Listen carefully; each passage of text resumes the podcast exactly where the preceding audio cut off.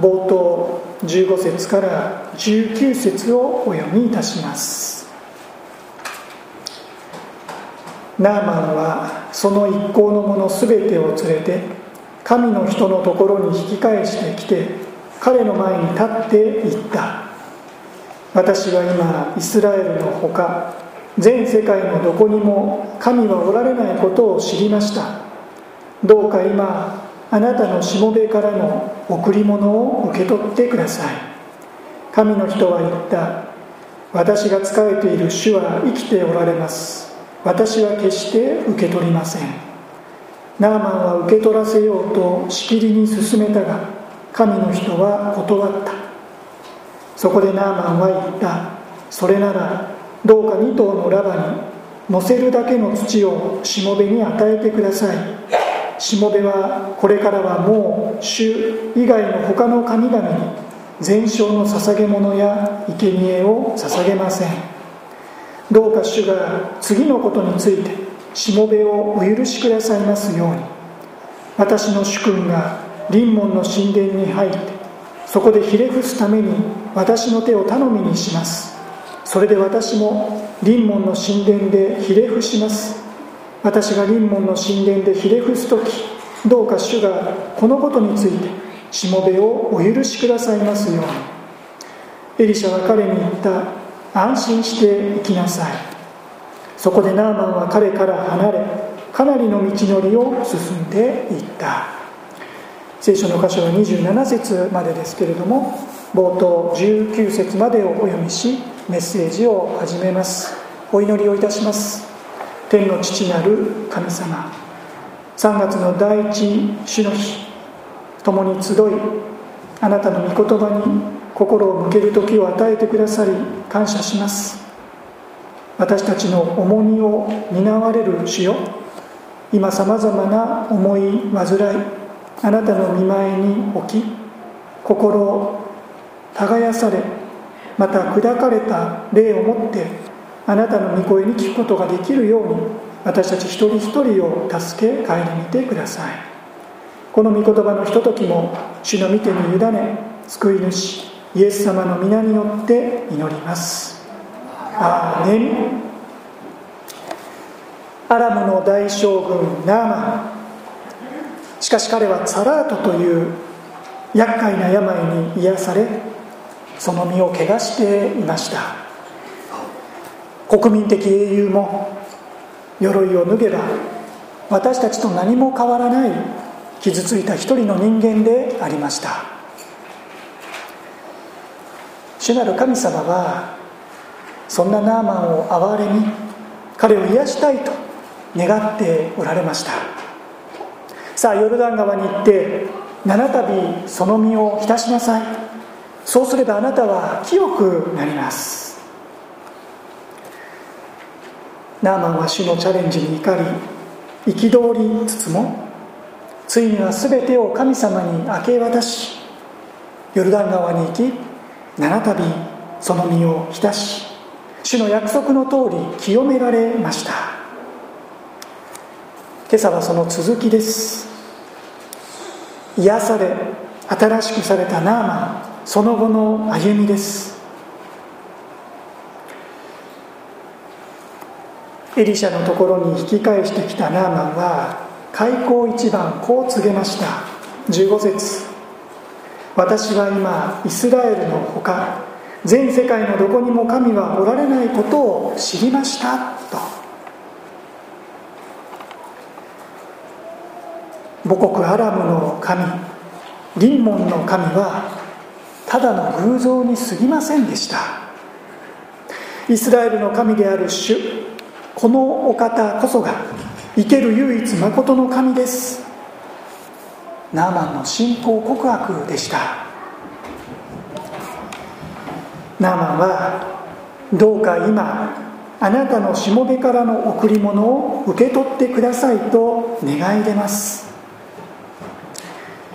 戦車には手土産とばかりに銀10タラント金6000シェケル加えて高価な晴れ着10着が手数手つかずのまま残されていました。癒された感謝の気持ち心ばかりの御礼としてその中の幾分かでもどうぞ遠慮なく受け取ってください。ナーマンの純粋な心でした。普通はいえいえ。そんなものは受け取れません。と言いつつ最後にはまあじゃあありがたくこのぐらいは遠慮しながら受け取るものでしょう。ところがどんなに強く勧められてもエリシャは頑として受け取りません。自分が受け取る筋合いはないと。全ては主がなさったことですから。事実私はあなたに会ってもいないしあなたに手を触れたわけでもありません。そんなエリシャの徹底的な謙遜さを見ます。またこの後若者ゲハジに対するエリシャの言葉を見ると、まあ、当時のイスラエルは賄賂をはびこりさまざまな意味で汚職汚染されていたのでしょう。エリシャはそこから明確に一線を引こうとします。同時にあなたが感謝を表すのは私にではない。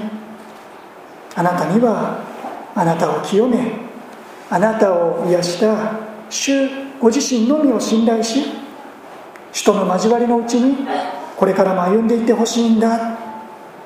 そんなエリシャのメッセージが込められていたように感じます。断固として贈り物を受け取らないという形でエリシャはナーマンのうちに芽生えた信仰を励まし後押ししていたのではないでしょうか。その思いが通じたんでしょうか？17節。そこでナーマンは言った。それならどうか2頭のラバに乗せるだけの土をしもべに与えてください。しもべはこれからはもう主以外の他の神々に全焼の捧げ物や生贄を捧げません。贈り物を受け取っていただけないのならば今度はたくさんの土を与えてください。どういうことでしょうか？土をくださいと言われるとご高校球児が甲子園の土を記念に持ち帰っていくそんな風景を、まあ、私は想像してしまうのですがそういうことではありません。旧約聖書出エジプト記20章24節にはこのような御言葉があります。私の方で読みます。あなたは私のために土の祭壇を作りなさい。その上にあなたの全焼の捧げ物と交わりの生贄として羊と牛を捧げなさい。私が自分の名を覚えられるようにする全ての場所で私はあなたに望みあなたを祝福する。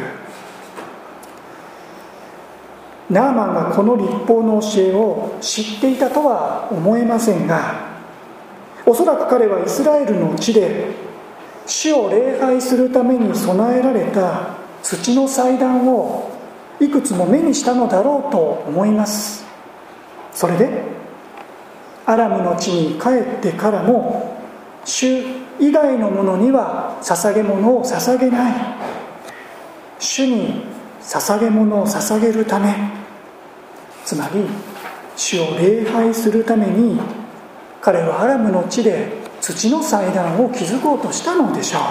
そしてそのための土を与えてくださいと願い出たのだと思います。もちろんアラムにも土はたくさんあったと思いますがそこはイスラエルの土を持ち帰ってとナーマンは考えたのでしょう。アラムに帰ってからもここを離れた後もどうすれば主から心を離すことなくこの主なる神様と共に歩んでいくことができるかナーマンは考えたのでした。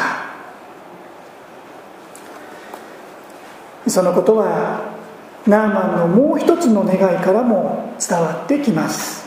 続く18節です。どうか主が次のことについてしもべをお許しくださいますように。私の主君が臨門の神殿に入ってそこでひれ伏すために私の手を頼みにします。それで私も臨門の神殿でひれ伏します。私が臨門の神殿でひれ伏す時どうか主がこのことについてしもべをお許しくださいますように。偶像の神臨門への信仰はもはやありません。しかしどうしても臨門の神殿に足を運びその場で王と一緒にひれ伏さなければならない。それはどうあっても避けることができない。そこで私は主への信仰を持ってその場に臨みますのでどうか臨門の神殿で王と共に身をかがめることがあってもお許しくださいますでしょうか？とナーマンは申し出たのです。信仰を持って母国に帰るや早々に直面することになる信仰的戦いです。ナーマンがすでにこのことを予測しどうすればいいかと考えていたことに驚かされるわけですがこうしたナーマンの悩み葛藤はこの国で信仰に生きる私たちの課題とも重なります。日本の文化。いや異教の風習に信仰を持った者としてどのようなスタンスで臨むべきなのか。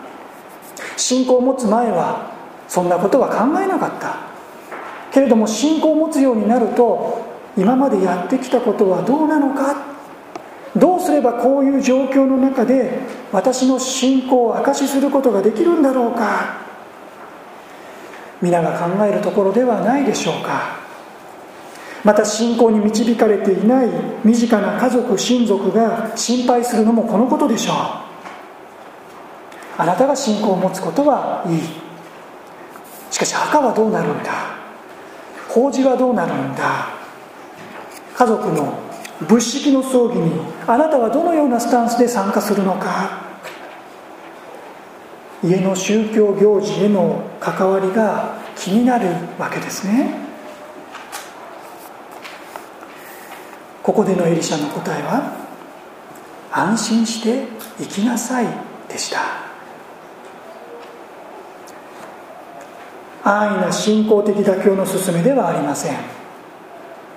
心で信じているのなら表面的な行動行為はさして重要ではない。ということではありません。思いとは裏腹な態度を取り続けることでいつの間にか私たちの信仰が歪められ損なわれ骨抜きになってしまう危険性もあります。ですから私たちは思慮深く神を愛することとまた人を愛し家族を大切にし地域社会に仕える道を祈り求めていく必要があります。その中でナーマンが直面したようにやむを得ないケース致し方ない状況に置かれることもあるわけですね。安心して生きなさい。エリシャはここでそれでいいと言われました。あなたの信仰はよく分かっている。だから安心していけばいい。そして私は祈る。あなたのその心が保たれるように。あなたの信仰がアラムの地でも守られるように。安心していきなさい。ナーマンに対するエリシャのエールでしょう。そこでナーマンは彼から離れかなりの道のりを進んでいった。けれども話はここで終わりません。その時20節。神の人エリシャに仕える若者ゲハジはこう考えた。何としたことか。私の主人はあのアラム人ナーマンが持ってきたものを受け取ろうとはしなかった。主は生きておられる。私は彼の後を追いかけて絶対に何かをもらってこよう。ここから去っていくナーマンがどんな思いでアラムに帰ろうとしているかそんなことを考えずまた主人エリシャが贈り物をきっぱりと断った。その意味を考えずただひたすらにナーマンが携えてきた戦車にしまってある高価な贈り物に目がくらみナーマンの後を必死に追いかけていくエリシャのしもべ若者ゲハジがいました、まあ、すでにこの名前は何度も出てきたことですね。以下の展開を要約します。必死に追いかけてくるゲハジにナーマンは気づき彼を丁寧に迎え問います。何かありましたか？あいやいや特に変わったことはないんですけれども実は今しがた大切な仲間が2人やってきまして、まあ、この2人に銀1タラントと晴れ着2着を与えていただけないかとエリシャ様からの伝言でございます。おおそれはそれは。ではお二人に銀1タラントずつ計2タラント。どうぞ遠慮なくお持ちください。当初エリシャに受け取ってもらいたいとしきりに願ったナーマンでしたから良い機会を得たと思ったのでしょう。ゲハジはそこまで見越していたか。23節を見ると2人の若者が晴れ着2着と銀2タラントを背負って運んでいったと記されていきます。それもそのはず1タラントは約34キロです。相当な重量。だからナーマンは2人の若者にそれぞれ34キロ余りある銀1タラントを背負わせてああもうこの辺りで結構です。あとは私が運びますから。家の中まで持ち運ばれては全てがご破産とばかり。家の近くで2人を追い返すように去らせるとゲハジはお宝をこっそり家の中にしまい込んでいく。そうして彼は何事もなかったかのように主人エリシャの前に立つのです。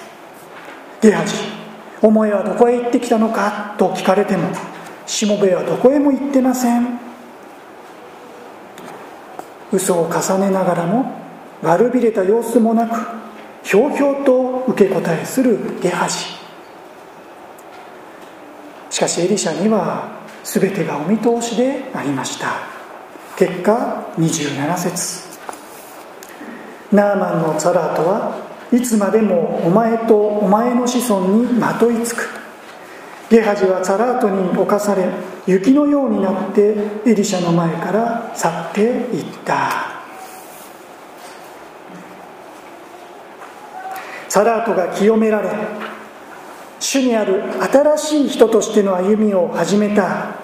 異教異国の将軍ナーマンの晴れやかな姿の直後神の人エリシャに仕える若者ゲハジのあまりにも残念な姿が描かれているのは明らかにナーマンとの対比でありましょう。イスラエルを離れ母国アラムに帰ってからも我が心死を離れずそう願ってやまないナーマン片やイスラエルに生まれ育ち神の人エリシャに仕えるというまたとない特権を得常に神ご自身の近くにあり口では主は生きておられると告白しながらその心は主から遠く離れてしまっていたゲハジ。主を礼拝するためにとたくさんの土を持って帰るナーマンの純粋な心。方や自分の欲を満たすために主人に内緒で金品をこっそりと持ち帰るゲハジの汚れ切った心。安心して行きなさい。神の人に励まされ平安のうちに帰途につくナーマン。片やサラートに侵され哀れな姿で神の人の前を去っていくゲハジ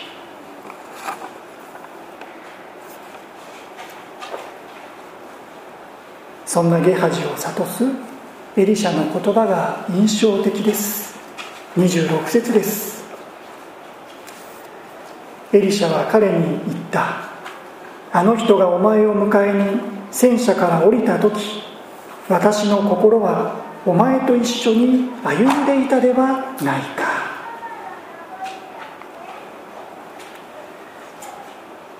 ゲハジが贈り物の虜となり金品に心を奪われていた時もエリシャの心主の心はなおゲハジと共にあってゲハジを正しく導こうとされていたのです。しかし彼はそのことに気づかず気づこうともしませんでした。いえはっきり言ってしまえばそれがゲハジには煩わしかったのさだと思います。あなたが私を忘れ主から離れていこうとしていた時にも私の心は決してあなたから離れずあなたと一緒に歩んでいたではないか。この恵みの言葉がゲハジには迷惑で仕方なかったのだと思うのですね。あなたがどのような状況にあったとしても私は決してあなたから離れずあなたを離さないこの恵みの約束が時に私たちに煩わしく感じられる時があるのではないかと思うのです。恵みの信仰が私の生き方を束縛する。そんな信仰はいらない。自分の心を正直に見つめるならばナーマンのようではなくゲハジのようだと認めないわけにはいきません。いつまでたっても愛も変わらずです。欲に引き寄せられ巧妙心に駆られ誘惑に打ち負かされこの世の富名声名誉に心を奪われてしまう。神と共にあるこの何者にも代え難い素晴らしい恵みをいただいていながらそれが時に煩わしく感じてしまう。そしてそんな気持ちを抱えながら背後で罪を犯し罪を犯し続けながらも平然と主の前に立ち何食わぬ顔で主への礼拝を捧げてしまう。そんな私たちがいると言えば言い過ぎでしょうか。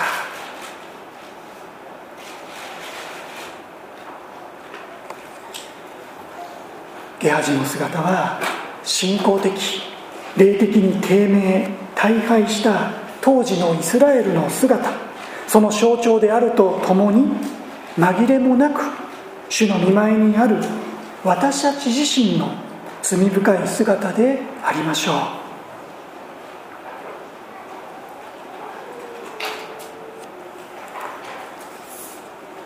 そんな自分の愚かさ醜さに気づき認める中で私たちはこの朝私の心はあなたと一緒に歩んでいたではないか。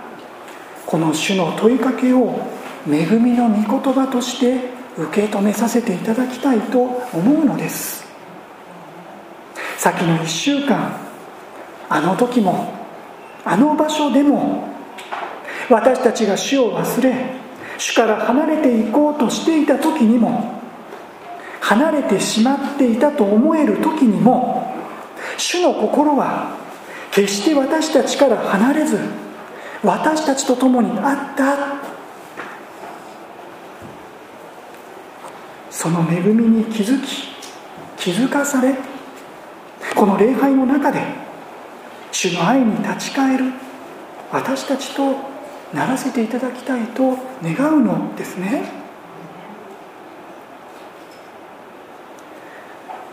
私たちが主を離れてしまいそうな時にも主の手を振り払おうとしている時にも主は決して私たちを離してしまうことはありません。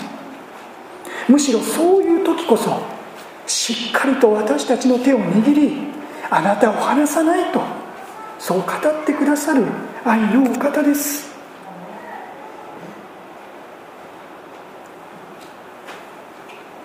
そのことを覚える時に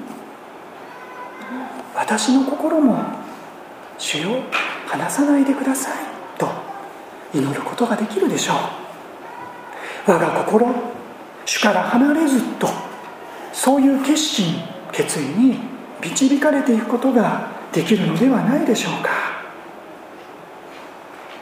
まもなく新年度を迎えていきます。ここから送り出していく方々がおられることも思います。環境が変わっても住む場所が変わっても学び屋が変わっても職場が変わっても使わされていくところ送り出されていくところそのどこにあっても私の心を主よあなたから離さないでください。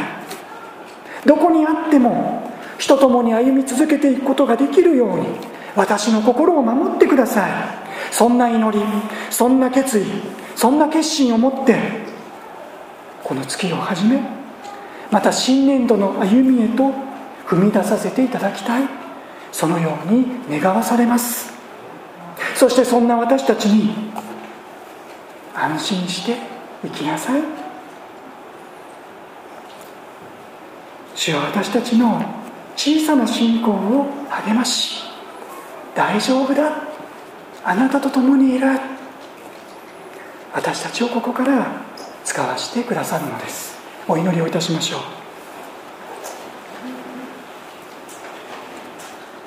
う。恵み深い天の父なる神様。なんと簡単にあなたから心が離れてしまうものでしょうか。ある時には差し伸べられた愛の御手を自ら振り切るようにして自分の欲に惹かれ予的なものにとらわれそれこそ金品に目移りし下世話な話に必要以上に首を突っ込み与えられた恵みの信仰が煩わしく思われてしまう。そんな私たちがいるかもしれません。そんなあの時もあの場所でも今も主よあなたは私の心はあなたと一緒にいるとそう諭してくださいますからありがとうございます。全てのことが主の見前には明らかであることを覚え主を恐れます。どうか愚かな私たちを憐れんでください。なおそのような私たちを離さず見捨ててしまわれることのない圧倒的な主の愛と恵みに立ち返らせてください。今日この時の貧しく小さな決心かもしれませんが我が心主を離れずとの決心どうか私の心が主から離れることがないように守ってくださいとの祈りを私たちのうちに与えてください。私たちに安心していきなさいと。愛の御声をかけてくださり私たちを平安のうちにここから送り出してください。救い主イエス・キリストの皆によって祈ります。アーメン。賛美を捧げましょう。新聖歌385番1節2節です。